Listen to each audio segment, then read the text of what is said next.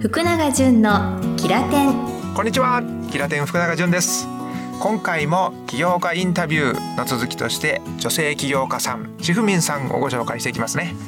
この番組は研修やセミナーなど自己啓発に数百万かけて自分を見失っちゃったという私福永純が一周回って開き直ったらやっと自然な自己開示できちゃったよということで今度はあなたの番ですというバトンを渡しているそんな番組です。私自身が自分らしさを取り戻しコンサルタント業に就いた経緯そしてビジネススクールや怪しい教材などを蹴散らしちゃうようなユニークな起業家さんとの対談さらにはなんかこれって自分ちゃうやんかという違和感をリスナーの皆さんと一緒に吐き出し共感していくそんな内容を通じて新しい働き方や生き方を探されている人のヒントになれば嬉しいと思い毎週配信しております。ということで夢を叶えることの葉セラピストの高森しふみさんインタビュー様子聞いてください。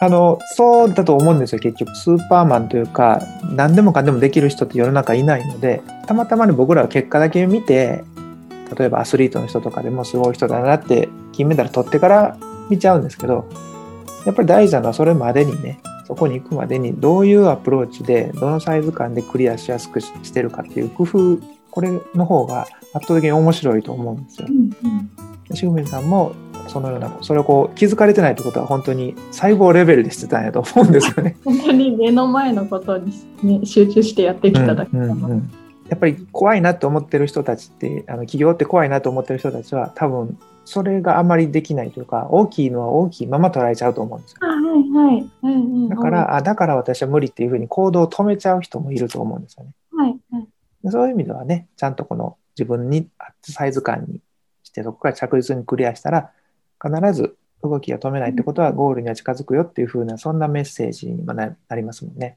みんなそんな何でもできるわけじゃないんだということとあと少しずつやっていって、それを継続した人が最終的にはゴールに近づいてるんだよっていうふうなことの勇気に絶対書いてもらいたい。絶対続けてもらいたいですよね。ちょっと手応えを感じたみたいなのはいつぐらいですか？本当最近です、ね。最近、あ、いいですね。10月？ですかね、10月です。2020年の10月。はい。ちょうど2ヶ月前ぐらい。オーナーは分かってらっしゃる通り、はい、私は お金とか関係なく人の動いている人なので、はい、嬉しいんですよね人のためになんかバタバタしてるのとか。いいですよね。そういうのが本当に好きなので、うん、人を紹介とかしてたらなんか思わぬところからお金をいただいたりとかがいいですね。あれ？みたいな、なんかいろいろなんか入ってきておー、すごい。自分のお仕事で入ってきたお金が、うん、そうですね、正社員のお給料を超えたのが10月だったので。やりましたね。めっちゃ嬉しいですよね、それ。嬉しかったです。嬉しい。嬉しい。そこから変わります。じゃあもう具体的にこれをしたからとかじゃなくて、ひたすらお役立ちをこう繰り返し繰り返ししていたら、この10月のタイミングでそのお役立ちがガッと返ってきたわけですよね。今までのお役立ちしたものが。はいうん私はすごい嬉しいパターンですけど、ほとんどの方は大体今月いくらとか、ね、売上目標がある中クリアしたいっていうふうに、あまあ、正解っていうのも違うと思うんですけど、多いと思うんですけど。一般的みたいな感じですよね。一般的っていうものがもう成り立たないですもんね。はい。あ、全くそこと合致しない動きとかしちゃいますもんね。大丈夫ですか？あのこの番組はそういう人向けの番組なので。こうギブアンドテイクのギブを出したものがテイクとして帰ってきておええ感じやというふうに。続いてるしまた流れは感じてるので、じゃさらに2021年はい思ってます。まだまだワクワクするっていう、うん、今からね起業したいなとか考えてる人も千文さんだからっていうふうな見方じゃなくてやっぱりそうやって自分自身のワクワク感っていうのを自分らしく表現したら、結果がね、そこに引き寄せられるんだっていう一つの例として捉えていただきたいですよね。私にもできるかもとか、じゃあ私のアプローチもそれに変わるかもっていうような、そっちの観点で、主婦員さんからパワーをもらっていただければ嬉しいですね。はい、めちゃくちゃいいです。はい、いいですよね。起業前と起業した後では、シフミンさんの中でどんな変化がありましたでしょうか？いっぱいあるんですけど。いっぱいありますよね。そう最初、夢カフェに出会った時です。2018年は本当にボロボロな時だった。精神的にボロボロで依存体質だ。毎日のように、もう弱ってたので泣いてましたね。で、Facebook につながってる方はご存知ですけど、2018年秋は10円ハゲができてます。え？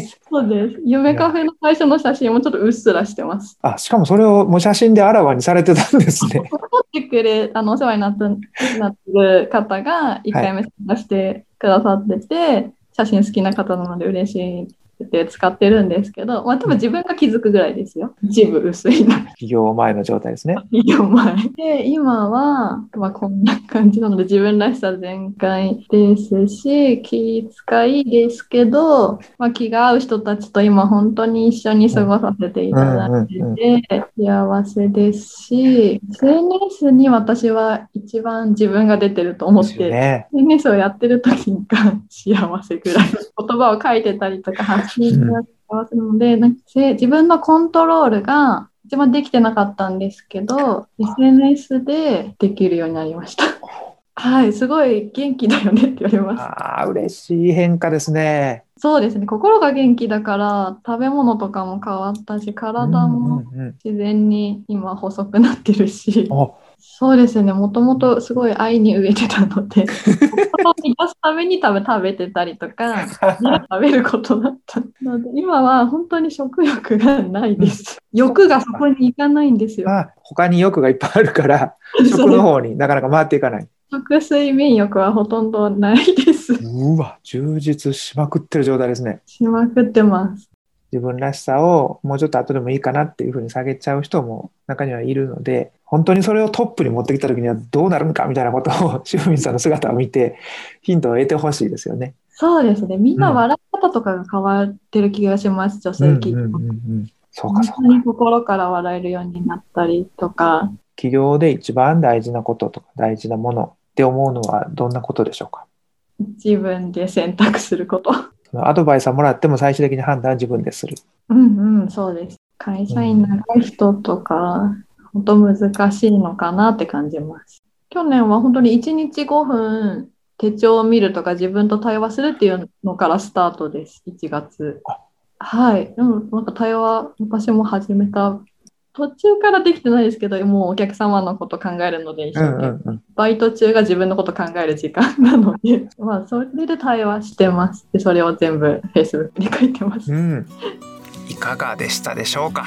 シフミンさんのインタビュー楽しんでいただけたと思いますまあこの自分らしさっていうのをトップに持っていってその後にお仕事を調整されるとというふうなえースタイルがですね中にはねそれが逆にした方がいいっていうふうなコンサルタントの方も世の中にたくさんいますので僕はシェフミンさんがあえてその順番でしっかりとお仕事をキープされてるという姿にとても共感できます。でまたね3回目次が最後なんですけどもシェフミンさんのお話聞けますので楽しみにしておいてください最後に今日のエピソードおもろかったなと思ってもらえたら番組登録をお願いします。登録していただきますと毎週金曜日に自動的に端末にダウンロードされますのでいつでもどこでも何度でも好きな時間に聞けて便利です。もちろんポッドキャスト無料ですからね。安心してください。そして iPhone ユーザーの方番組の感想を Apple のポッドキャストレビューに投稿してください。なんとかお願いします。